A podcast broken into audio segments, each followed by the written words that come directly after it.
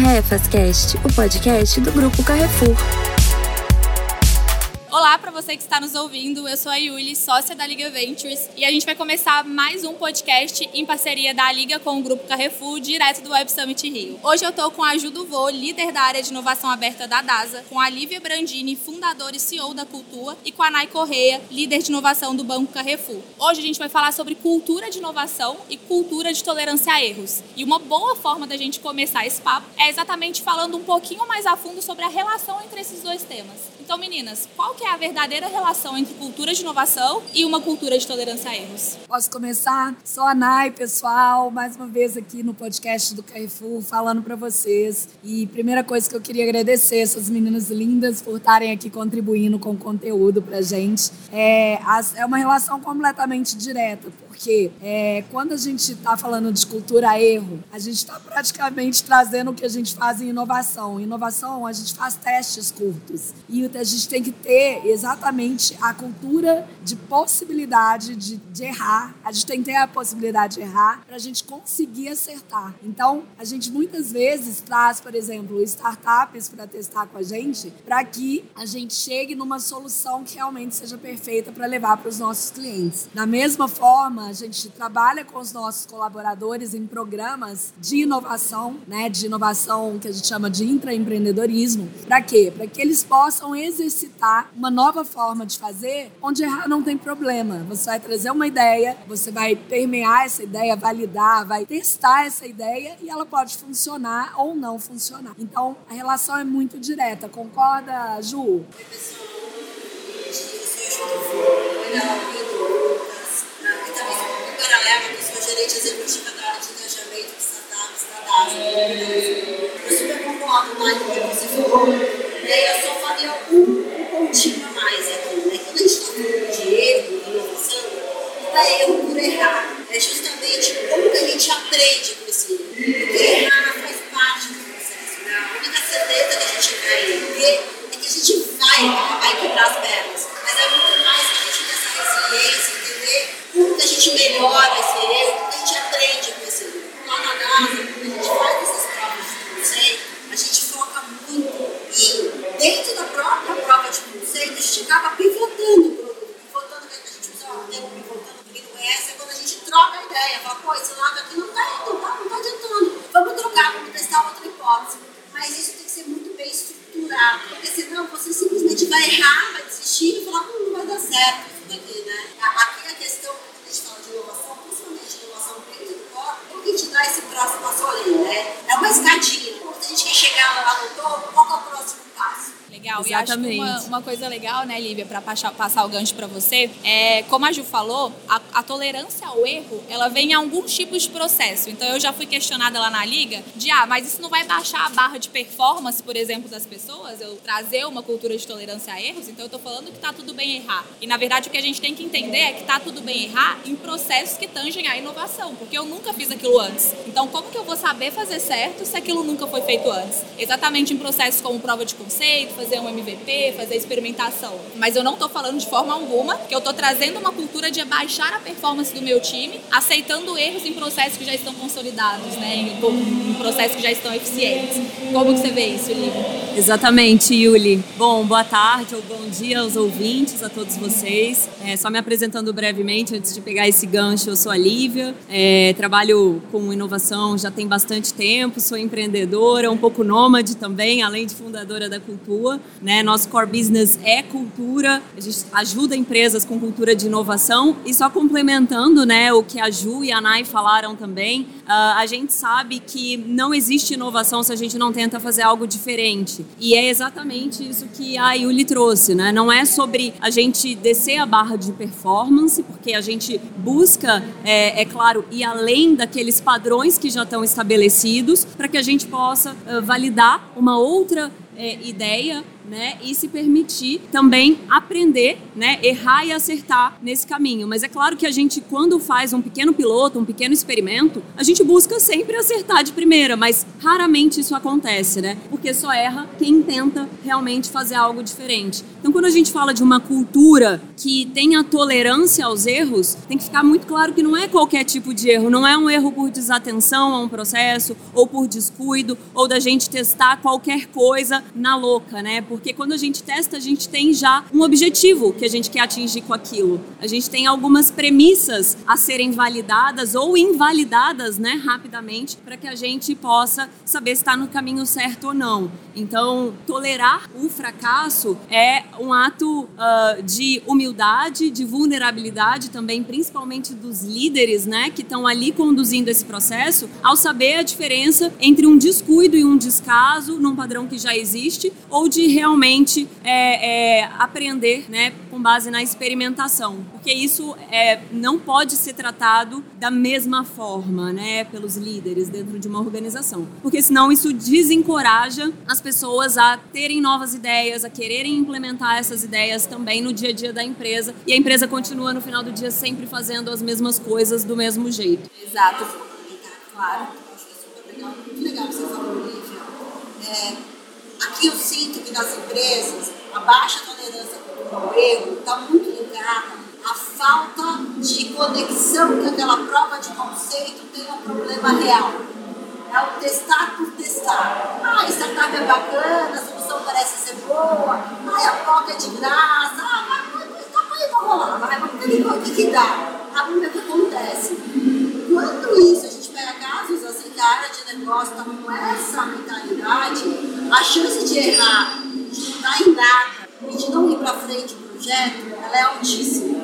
Agora, quando você começa a mapear qual é efetivamente a sua dor, se aquela dor é uma startup que vai resolver, nem toda dor de inovação é uma startup que vai resolver.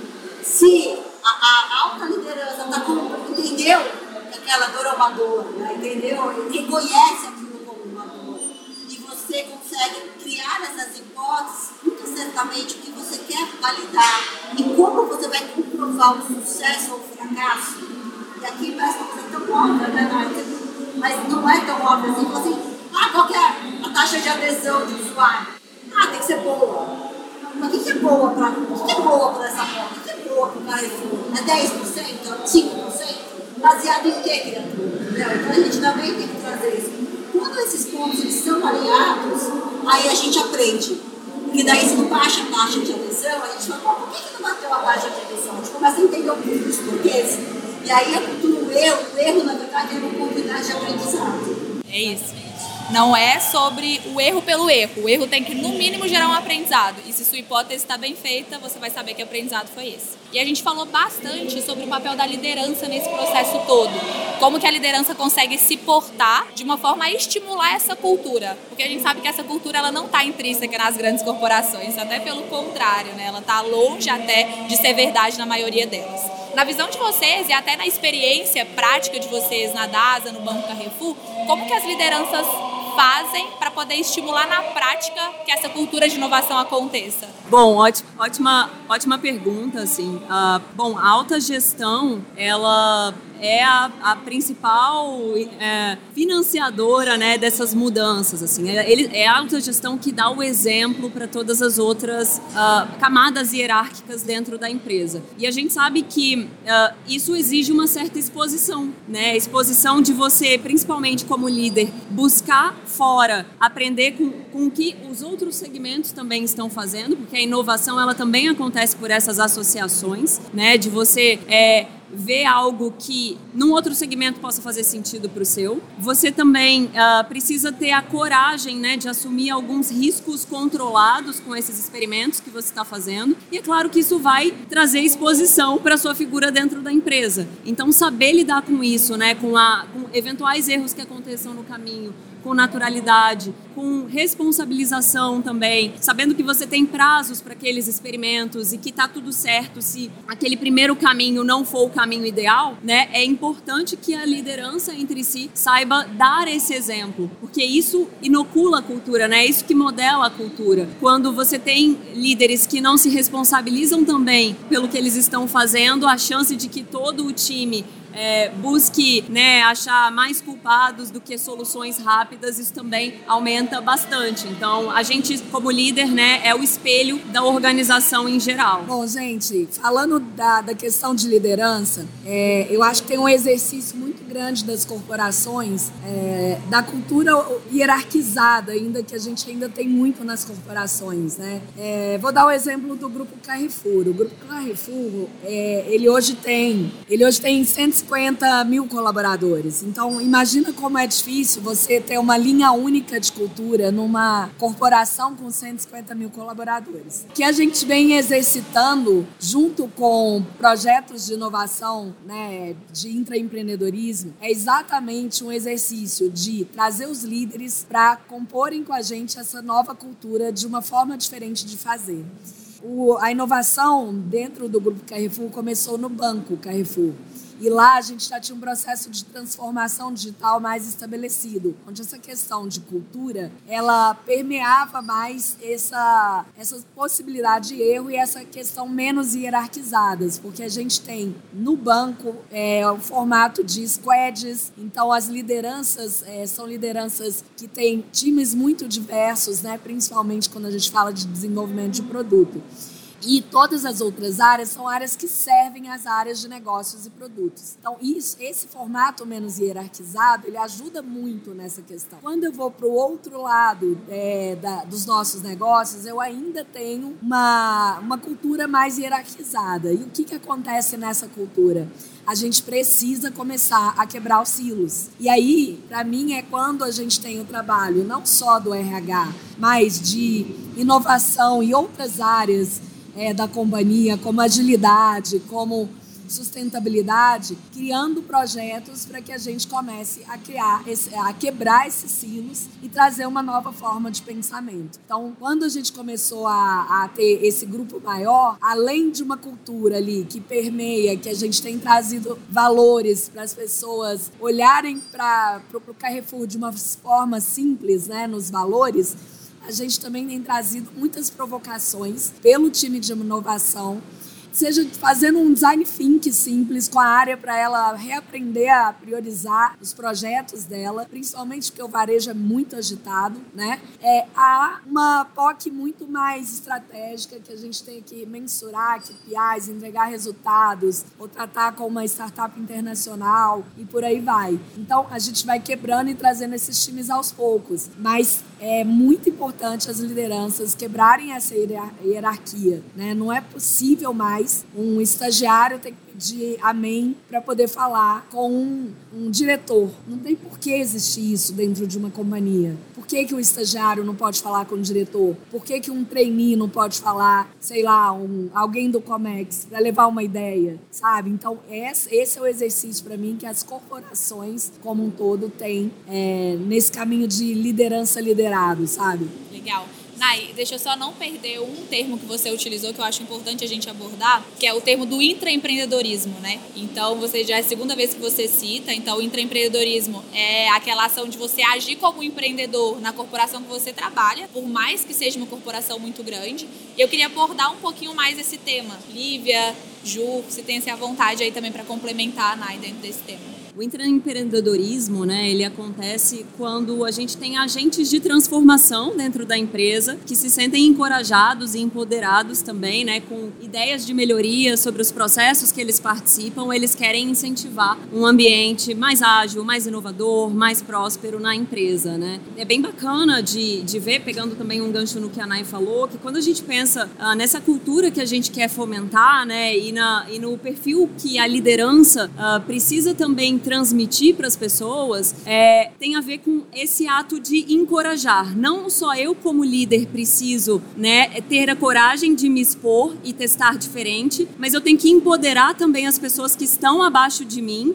para que elas se sintam à vontade para sugerir essas melhorias operacionais mesmo dos processos que elas atuam na, na base da organização, né? Como o, Carrefour é, uma, é um grupo né, muito grande, é, a gente sabe que precisa ver essa inversão da pirâmide, né? Não é só a alta liderança que vai conseguir ser a andorinha que faz o verão na empresa, né? E sim que as pessoas que também estão na base se sintam muito estimuladas a inovar e implementar de fato essas ideias. Não basta dar as ideias e ser ouvido né, pelas ideias, mas também de co-participar dessa real transformação no dia a dia dos projetos. Vou trazer um contraponto que na DAS é um pouco diferente. Né? A DAS ela vem de um processo de crescimento forte. Nos últimos cinco anos, foram mais de 70 fusões e aquisições que aconteceram dentro da companhia. Em 2021, a gente tinha uma média de três fusões e aquisições por mês. Então você imagina, e eram fusões e aquisições gigantescas, gente. Não era assim, ah, comprei um hot dog. Não, comprei o hospital inteiro, comprei uma clínica inteira. Então, a gente tem um desafio muito grande até de ter uma cultura da ASA, que dirá uma cultura de inovação. Aqui eu acho que tem, a nossa estratégia vem para ir por dois caminhos sempre. Né? Então, por um lado, a gente tem o walk the talk dos líderes, né? e como eles se posicionam sobre a cultura de inovação. E aí aqui né, não é só, o posicionamento deles, mas enfim, como que isso reflete nos times. E aí todas as trilhas de é, a gente ensinar a corporação a trabalhar com inovação, porque não adianta só o líder falar, nossa, é maravilhoso, é, vamos ser inovador. Se você para você quer ser inovador, ninguém vai falar, não, não, não, tem que ser dinossauro mesmo. Pô, é óbvio, né? Mas o quanto que isso reflete depois em processos para conseguir que a base, conseguir que o estagiário que tem uma boa ideia, ele se mobilize. Evol... não só se mobilize, mas ele evolua para um potencial de negócio. Porque, gente, inovação não existe aquela coisa. Estou mandando o momento Einstein, né? Você está debaixo da árvore, cai uma maçã na sua cabeça e fala, ah, eureka! Não, isso não existe. E não existe uma ideia, né? Você tem uma ideia que às vezes sai da onde for, você vai trabalhando aquela ideia e de repente você chega num novo modelo de negócio. E no meio do caminho se perdem várias, né? E no meio do caminho se, se perdem várias. Então, essa, esse processo de cocriação, ele tem que ser muito bem embasado em processos bem estabelecidos. Isso a gente então tem uma trilha de educação, de, de é, empreendedorismo, de como que, como que nós, como corporação, nós vamos 500, são 55 mil colaboradores. Mas como esses colaboradores conseguem fazer o que a área de inovação aberta faz? Né? Então, como, a gente, como utiliza o nosso fast track? O que, que é preciso para fazer uma POC? Qual o modelo de POC? Tudo isso a gente trabalha nesse lado. Por outro lado, eu acho que a, existe uma impaciência da alta liderança em relação ao resultado de inovação. E essa impaciência exige resultados rápidos, que é o contraponto, né? é o contrassenso. Então aqui a gente também se preocupa, por um lado, a gente tem uma esteira que vai ensinando essas pessoas, e essa esteira tem que ser constante, porque a gente tem muita troca de equipe turnover natural da companhia, então você qualifica pessoas na inovação, você precisa agora, você tem que usar, essa roda não pode parar de girar. Por outro lado, a gente usa a nossa área como alavancador de provas de conceito, de teses que são mais importantes, que podem gerar um maior impacto financeiro para a companhia. E aí a gente garante que, a gente tenta, garante não, a gente é uma muito forte, mas a gente tenta cobrir esses dois lados. Deixa eu dar um exemplo aqui do Carrefour que eu acho que vai ser bem legal como contraponto de modelos, né? É, a gente criou desde o início no, na inovação dois caminhos que é muito parecido com o que a, a Ju está falando. Só que intraempreendedorismo, a gente fez um caminho de criar um portal de ideias inicialmente, cuja qualquer pessoa da corporação podia chegar ali e colocar uma ideia baseada em diretrizes e ter uma aprovação social. Isso foi há dois anos atrás. Quando a gente, o que, que a gente percebeu? Percebeu de erros e acertos nesse processo. A gente criou realmente uma, é, um colchão para que as pessoas pudessem ter um lugar, um espaço de fala, para trazer ideias diversas. E tinha ideia boa, tinha ideia não tão boa, tinha ideia que já estava sendo implantada, mas efetivamente, como inovação, a gente não tinha metodologia. E aí, nos últimos, é, nos últimos meses, a gente começou a testar coisas diferentes, sabe? Eu acho que uma das grandes provocações que a gente tem feito no nosso modelo é quebrar o modelo, criar coisas diferentes. A outra coisa que a gente sempre fez desde o início na esteira de intraempreendedorismo são os hackathons.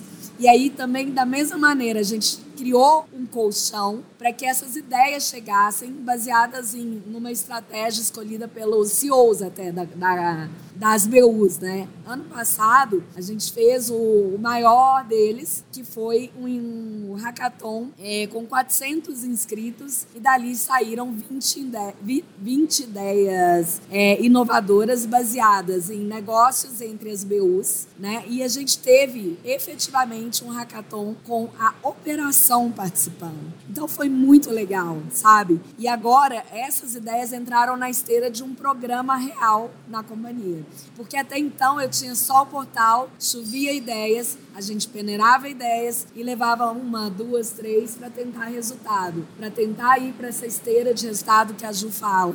E agora a gente realmente criou um fluxo para que isso, assim como as startups, seja um processo é, contínuo, né? Que a gente consiga realmente dar a condição. E uma última provocação aqui de intraempreendedorismo. Nem todas as pessoas e nem todo mundo tem vocação empreendedora. Quando a gente fala de inovação, principalmente de intraempreendedorismo ligado à inovação, a gente fala muito da dos assuntos relacionados à inovação. Como fazer ideação, validação de ideia, toda a esteirinha de, de pensamento de startup, de lean startup e tudo mais. Mas não se trata disso só. Se trata da gente é, trazer também conteúdo de empreendedorismo para a empresa. Não é todo mundo que tem esse perfil. Às vezes, a pessoa que vai dar a ideia não é a pessoa que vai tocar o negócio. Então, uma experiência que a gente está fazendo agora é realmente chamar essas ideias de startups corporativas. Nessas startups corporativas, a gente pede para o time escolher CEO da startup, quem vai ser o cara de tech, quem vai ser o cara de marketing, etc.,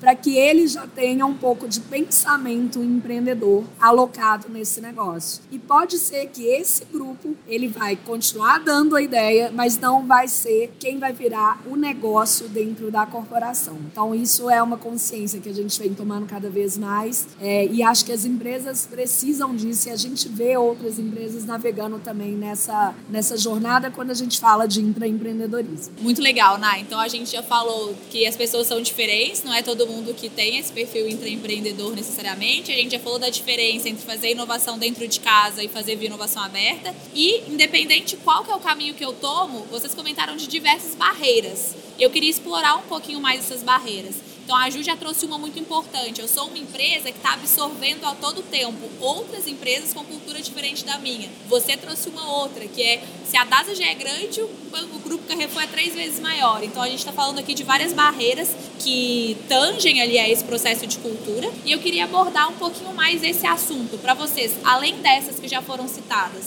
Quais são hoje as principais barreiras que uma corporação vai enfrentar para ter e implementar uma boa cultura de inovação para os seus colaboradores? para mim, é saber fazer conversas difíceis. Porque a cultura de inovação, ela está muito ligada a escolhas que a gente tem. E, e o desapego.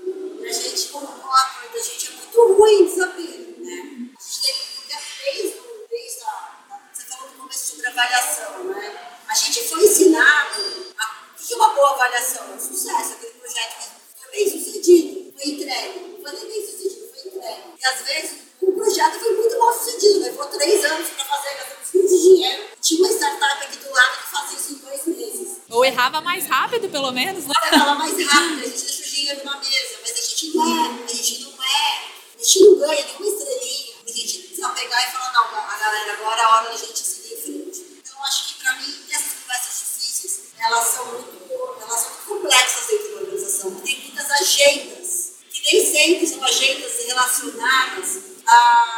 relacionadas a, a aquela ideia ser boa ou mas podem ser agendas, virem agendas né, da, da, da corporação mesmo, né? Caminhos da corporação além eu concordo muito com o que a Ju falou, né? Eu acredito que para inovar, tenho falado isso, eu vou bater nessa tecla, a gente precisa ter coragem. E uma das barreiras que eu queria somar aqui nesse papo é a própria barreira de que a alta gestão da empresa muitas vezes desconhece a sua real cultura instalada, justamente por não, é, não saber, não ter mapeado, quantificado quais são esses padrões de comportamento que muitas vezes freiam a sua transformação, porque a cultura é isso, né? Ela pode ser uma alavanca da mudança ou ela pode ser realmente uma grande barreira. E... Gente, que nem quando a gente vai no endócrino, na, na nutricionista, ele fala, e aí, como é que tá a sua alimentação? Você fala, tá ótimo, frango com batata doce, papaya de vento. Mentira, mentira.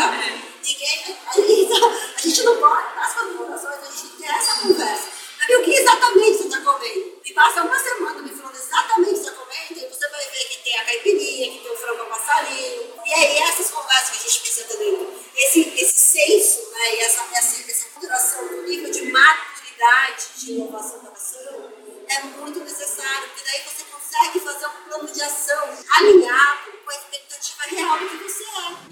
Com a sua estratégia, né? Porque se a gente não sabe nossa própria identidade, por mais que a gente saiba onde a gente quer chegar, mas a gente não mediu os gaps, como que a gente vai saber por onde começar a priorizar esse trabalho, em que investir, em quais aproximações com startup, por exemplo, investir e como que a gente faz, né, de fato, para alavancar esse processo. Só pegando um gancho aqui na cultura, né, nós somos uma People Tech, a gente oferece pesquisas personalizadas que medem os gaps para o código de cultura desejado de cada um dos nossos clientes. Então a gente consegue segmentar isso dentro da organização para entender quais são as áreas que têm mais fit, estão mais alinhadas, quais são eventuais equipes de líderes que precisam de mais apoio, uma vez que a gente fala que a liderança é peça-chave nesse que tem processo. tudo a ver com o que a Nai falou, Exatamente. né? De não é, não é pra, às vezes não é para todo mundo, é entender entender quem são as pessoas que têm aquela cultura, que têm aquelas skills, ou até quem não tem, quem, como é que eu vou desenvolver isso, né? Exatamente. E aí, o que, que a gente faz? A gente escuta todos os colaboradores e deixa via à tona, sem induções né, do pensamento, o que há de mais espontâneo no sentimento, na fala deles, e a gente metrifica isso para saber aquele pareto, né? Quais são 20% dos pontos aqui que a gente precisa realmente trabalhar nessa mudança de mentalidade, nessa mudança de comportamento, para que a gente possa é, resolver 80% do volume daquelas coisas que sempre acontecem e que a gente possa maximizar resultado do negócio, né? Então, a gente fala que a cultura devora a estratégia no café da manhã, mas tem uma frase que eu gosto muito, que é a, a estrutura devora a cultura, né, no jantar também. E, e vocês trouxeram aqui vários exemplos dessa estrutura que permite a cultura que as empresas estão buscando, sejam ferramentas, sejam trilhas, sejam programas de inovação, porque não adianta a gente esperar que essa cultura ela se transforme por si só, né? São muitas pessoas a serem mobilizadas nessa mudança. E é muito bacana ver empresas que investem nisso também e que estão é, é, com seus programas bem estruturados e essa estrutura, né, pronta para a mudança. Trazer aqui uma coisa que eu tenho, tenho passado muito aqui pela minha cabeça nos últimos dois meses, em especial. Que é uma coisa que veio lá de trás também. Que assim, a comunicação é o caos do mundo. Eu acho que as empresas passam por isso muito ainda. De não, não só as empresas, mas as pessoas, né? É, de a gente estar tá num momento tão acelerado, né? vivendo tantas modificações, tantas transformações, que muitas vezes a gente não consegue fazer as conexões corretas é, mesmo para falar de cultura, né? Muitas vezes a gente fala de cura para agradar, de repente, a, a, alta liderança, mas você não está ouvindo aqui. A cultura não acontece na alta liderança, ela até desce da alta liderança, né? Mas a cultura está acontecendo aqui embaixo, né? No tapete aqui, ó, no chão de fábrica, na loja do supermercado, no meu call center. Então a gente também precisa ouvir sobre isso e saber falar sobre essas coisas nas conversas difíceis, né? Então, eu corroboro muito muito com o que a Ju falou. A gente precisa provocar mais, como líderes dentro das empresas, essas conversas de não aceitação do status quo. Porque a inovação, ela exige muito mais do que isso. Ela exige provocação. Tem que sair da arquibancada. Não dá para ficar ali dizendo amém, gostei de tudo isso. Né? A gente precisa provocar para mudar. E eu vejo isso pouco nas corporações. Eu vejo líderes com medo de provocar eu vejo, eu vejo equipes com medo de sair dessa arquibancada e provocar também. Né? E acho que isso tudo corrobora com o início da nossa fala, que era a gente está pronto realmente para a cultura do erro? Né? Então, eu deixo essas, essas provocações aqui como meu recadinho final já, Yuri, vocês. Legal, Nai. Eu acho que é bem interessante a gente terminar aqui com uma mensagem positiva. Então, eu vou convidar aqui o gênio da lâmpada para sentar com a gente nesse podcast. Vocês que estão ouvindo, vocês não estão vendo, mas ele está aqui com a gente. E cada uma das convidadas vai poder desejar para esse gênio da lâmpada uma coisa para vocês que estão tá nos ouvindo. Então, se eu sou um intraempreendedor, se eu sou uma pessoa que está trabalhando numa grande corporação, o que, que você deseja para mim, para que eu consiga atuar com uma, com uma cultura mais de inovação, com uma mentalidade mais ágil, com uma cultura aí mais é, aderente a uma cultura de tolerância a erros? Então, para os colaboradores do Carrefour e para todos aqueles que querem, que vão ouvir aqui a gente também de outras companhias, eu desejo para vocês coragem para provocar, para sair dos lugares, para trazer suas ideias, para conversarem com seus líderes, para trazer os times juntos. Coragem, pessoal, coragem para provocar. Difícil essa, né? é, eu vou desejar que melhor. Eu acho que quando vocês tiverem a sensação que ah, aqui é o melhor que a gente consegue fazer, está na hora de largar o osso. Mas se você não está com essa sensação, se o seu estômago ainda está falando, cara, dá para fazer melhor, então, não, siga, seu, siga a sua. É, eu, eu, eu corroboro dessa mesma linha de vocês. Eu vou trazer aqui um conceito que eu gosto muito, que é o da desobediência produtiva para os intraempreendedores, né? Então você precisa ter autoconfiança na sua capacidade de mudar, você precisa ter essa coragem de assumir riscos e de ir além daquele papel que é só o esperado de você, né, que muitas vezes a empresa deixa claro. Então, ir além uh, do, que é, do que é esperado na sua função e encontrar oportunidades de melhoria e de geração de valor em tudo aquilo que você faz. Né? Então, acho que essa é uma boa provocação de não fazer só o que te mandam, mas fazer o que é preciso ser feito e que talvez a ideia esteja só na sua cabeça e a capacidade de realizar também esteja nas suas mãos, né? Lívia, Nai, Ju, muito obrigada pela participação de vocês. Esse foi mais um episódio do podcast da Liga em parceria com o Grupo Carrefour e eu espero vocês na próxima. Você ouviu o Carrefas Cast, o podcast do Grupo Carrefour.